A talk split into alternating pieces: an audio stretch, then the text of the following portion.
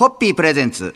看板娘、ホッピーミーナの、ホッピーハッピーバー皆さんこんばんは、ホッピーミーナです。こんばんは、落語家の立川しららです。まあちょっと前の話になりますが、まあ去年の暮れには、すごいクリスマス会があって、そこに参加されたというあれですか、あの、お話を。はい、あのですが友人の誘いで、ブルゴーニュ騎士団のクリスマス会にお邪魔してきました。もうなんか聞いただけですごいですね。ブルゴーニュ騎士団。ブルゴーニュ騎士団。これどどういうあれあれなんですか？えーっとここに調べていただいたので、はい読み上げさせていただきますとえーブルゴーニュには1934年に設立されたブルゴーニュキーサゲ騎士団、シュバリエ・ド・タストバンという国際的なワインソサエティがあり年に2回優秀なブルゴーニュワインの認定を行っている、はい。だそうです。それで、はい。日本では毎年12月に、はい。明治記念館で、はい。ブルゴーニュワインの騎士団クリスマス会があるということ。そうなんです。その明治記念館の,、はい。あのブルゴーニュワイン騎士団クリスマス会にお邪魔した。これどういう人々がどれくらいの人数も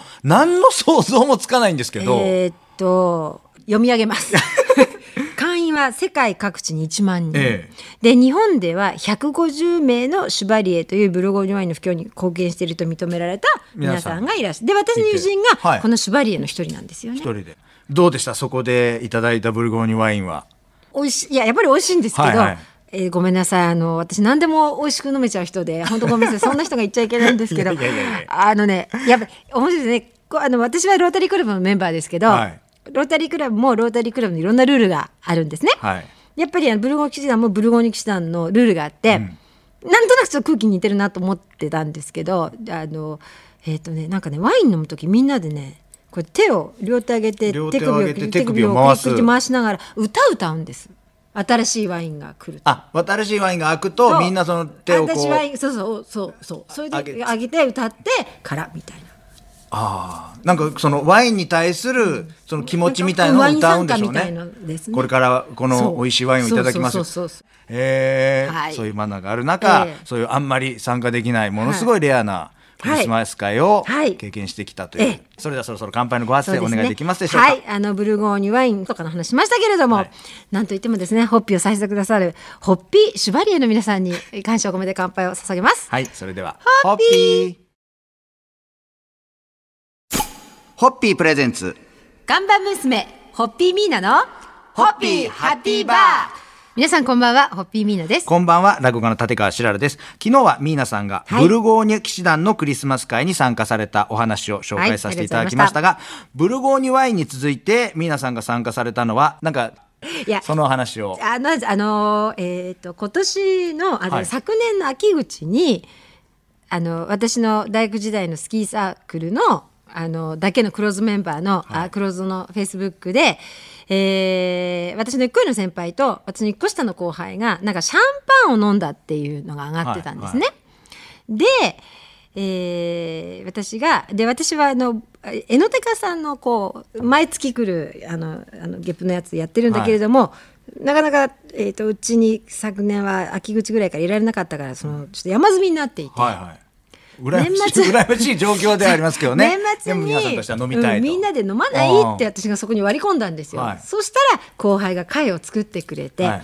で先輩があの麹町でバルを経営されているので、じゃあその先輩のところで集まってやろうっていう話になって、で、えー私は18代目のメンバー、はい。クラブのね18なんですけど、私の2個上の16代から私の2個下の20代までの16代じゃ5代。五代。のメンバーが久々に集まって。五代で何人ぐらいその時集まったんですか？5代で多分に10 20人弱ぐらい。1234510人ちょいぐらいいましたね。10人ちょいぐらい。うん、15人弱ぐらいいましあたー。やっぱりなんか学生時代の仲間っていつ会っても楽しいですよね。でねやっぱ当時の関係性に戻うん。るだから2個上の先輩2個上の先輩1年の時の3年だからやっぱ神様だし、ね、で2個下は、えー、3年の時に1年だからやっぱ可愛いし、っていうような関係性でトークになって、で私たちの頃ってやっぱすごいスキーも強かったけどお酒も強かったんですね。はい。その中で私は一人飲めないでいたっていう。それがねエピソードとして信じられないでしょ？信じられないんですよ今。でおその当時から以来から初めて飲んだっていうメンバーも先輩とか後輩にいて、はいみんな口あんぐり上げて「石渡お前いつからそんな飲めるようになったの? 」そんなに急激な成長した人はやっぱりミーナさんだけだったんじゃないですか、みたい。はいそんな楽しい飲み会がありましたというはい話を紹介させていただきました、はいそろそろ乾杯ご発声お願いいたします、はい、当時はお酒が飲めなかった。信じられ。私を愛おしんで乾杯を。ホッピーホッピープレゼンツ。看板娘、ホッピーミーナの、ホッピーハッピーバー。皆さんこんばんは、ホッピーミーナです。こんばんは、落語家の立川しららです。この番組で紹介したことも、そして日比谷公園でのイベント会場から収録したこともありますが、すね。慶応大学システムデザインマネジメント研究科 SDM の前野隆先生と、奥様のまどかさんが中心となって立ち上げられたイベントがありますんで、はい。そのお話をちょっとお聞きしたいなということですが。えー国内のあの幸福学ウェルビーイングのえー研究者として第一人者であられる前野先生が、その実践の場として奥様のまどかさんそれから先生のお仲間と一緒に立ち上げられた幸せイベントというのがあります。はい。はい。で今年3月20日、はい。幸せ2020と題してそうですね。開催されるということで、はい。はい。えー今年はスタンフォード大学の、えー先生や、はい講演あとサイボーズの青野社長のご講演、えー仏教と心理学の立場から現代人が幸せに生きるヒントを伝えていらっしゃる僧侶の井上公房先生のご講演、はい。それからあの SDM を中心に、はいあの幸福学エブリビーングを研究している、えー仲間たちがあのいろいろな自分の研究成果を発表するその学会発表の場とかですね、あのーえー有明の武蔵野大学のキャンパスを、あの幅広く借りてあのやるんですけれども、はい。本当にいろんなワークショップとかそういう研究発表とかあって、もうそれでやっぱね幸せを考えてる方って、みんな幸せなんですよ。がすっごいね温かいのみんな笑顔だし。あそれからですねあのこの幸せイベントの,、はい。あの恒例になりつつあるんですけれどもあの弊社のホッピーをホッピーでハッピーのホッピーを、はい。オリジナルラベルであの皆様に、えーご提供させていただいておりまして今年もまたどんなラベルになるかはままだあの進んでないんですけども、ははいいこれから作っていくんですが。そのラベルは毎回この事前に発表する感じですか？それとも帰りに受け取ってお土産で？お土産で。で必ず何種類かあるので皆さんこうその場で選んでお帰りになるっていう。あ選べる感じで。うん、あの選びたいっていう方はにはあー。選ばせて差し上げたりしてるのかな。でも基本袋でバー袋でッと差し上げるんですけどね、てまあそれを見てね、はい。あ自分のこれだったんだっていうのもね、はい、はい、そうですそうです。3月20日はい。開催されますんで、えー事前にホームページなどをチェックしてそうですね。えーご来場いただきたいと思います、はい。それでは乾杯のご発声いただけますでしょうか、はい、えー私も当日は現場にお邪魔してお手伝いをと思っております。3月20日に武蔵野大学有明キャンパスで開催される幸せ2020でお待ち申し上げます。それではホッピー。ホッピープレゼンツ。看板娘ホッピーミーナのホッピーハッピーバー皆さんこんばんはホッピーミーナです。こんばんは、落語家の立川しららです。去年はモータースポーツのスーパー GT、はい。GT300 クラスで資金豊富なワークスチームを相手に奮闘するはい。土屋エンジニアリングの話題を何度もこの番組でご紹介させていただきましたたが、はい。ホッピー865のスポンサーであるホッピー社、皆さんも何度もサーキットではい。応援されましたが、はい。え実は2015年から参戦してきたホッピー865が昨シーズンをもってマザーシャー氏の役目を終えたという情報が届いておりますが。あのーまあ土屋監督はい。を初めて、あのー年間チャンピオンにしてくれた車だし、本当にみんなに愛された86で、だったんですけれどもまああの現役は引退と、はいただしなんですがもうあまりにもみんなが愛してくださっているので、通常あの車を買い替える時には前の車を廃車にするんですが、はい。なんとあの 86MC 通称ホビコはです。ね、はい。現存されること現存される、はい。嬉しいニュースじゃないですかはい、よかった。でいろいろとはい。イベントにうん。参加をしたり、はい。えーなんかはい。あのーということで非常に嬉しいことでございます。でも今年も皆さんは土屋武さんと土屋エンジニアリングを応援する。それがですねということであの私もはい。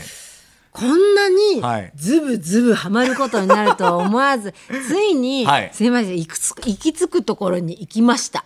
行きましたか、ええ、あの1月29日に発表になってるから多分これ応援の時は発表になっていいと思うんですけど。ご存知の方もはい、多いと思いますが、はい、もうあの共同オーナーという形で関わらせていただくことになりました。新車とともに。おめでとうございます。ありがとうございます。ということで、はい。そういう形でまたはい。皆さんもサーキットを何度ももう行きます行きます。はい。えっ、と今年は開幕戦が4月なんですけ4月。どもう本当間もなくです、はい。岡山で開幕戦迎えます、えースケジュールはあのスーパー GT と調べていただければウェブサイトに出てますので、はい。えーぜひあのサーキットに足を運んでいただいて。ぜひサはい。ーキットでお待ち申し上げます、はい。それでは乾杯のご発声お願いいたしはい。ます、ぜひお近くのサーキットに足を運んでいただいてホッピーカラーに染まった染まった。土屋エンジニアリングの25号を応援していただければ嬉しいです、はい。それではホッピー。ホッピープレゼンツ。看板娘ホッピーミーナのホッピーハッピーバー。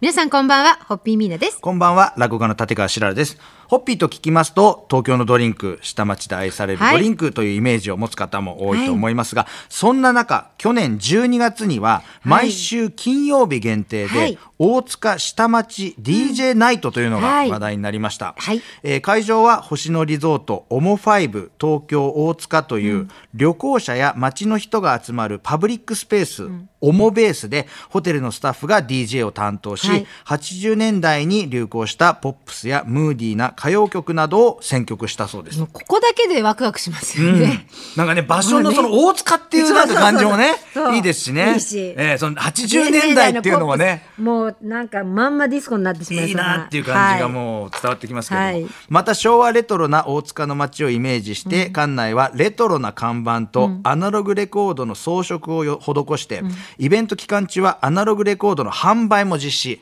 そしてそのオモオリジナルホッピーカクテルを提供するホッピー酒場ももちろん大人気だったということで、はい、その辺のお話をちょっとそうなんですおかげ皆さまでえー、ホッピー酒場ではですね、はい。あの星野リゾートの皆さんが、えー関心を持ってオリジナルカクテルを作ってくださって、えーカフェラテやオレンジなどを合わせたノンアルコールのホッピーカクテルとか、うん。ええあとそれから都電荒川線のは名を冠した、あの冠にした、はい。で都電ウイスキーと黒ホッピーを使ったウイスピえーを作ってご提供いただいてます。えー。はい。都電荒川線ってやっぱ独特なそうですね。電車ですからね。いやですですです。はい。ええ。で昔都電の町ビールっていうビールもね使わせていただいたことあるんですよね。やっぱファンも根強いというか、ですよね。ですからもう都電ウイスキーと黒ホッピーのウイスピーなんてたまらないでしょうね、たまらないですね。電車好き、都電荒川線好きにとっては、はい私ちょっとまだあの飲んだことがないので、あはい。ぜひお邪魔したいなと思はい、あったのりしますけれど2020年も、も引き続き、はい。というふうにえー伺っております。はい。えっ、とこの番組も出張収録にそうですね、はい、えー、行き行かせていただきますよね。3月だったかな。はい、まだはい。放送がもうすぐ決定してないんですけれども、先になりますけどそうね。まあ、この後伺ってそこでの収録も予定してますんで、はい、また現場から現場からね、はいうん雰囲気をお伝えしたいと思いますので、まだそれを楽しみに、はい。そうですね。思いながら乾杯のご発声お願いできますでしょうか？はい、かつては花街があり、今も芸事や文化を大切にしている音楽の街、大塚に乾杯を。それではホッピー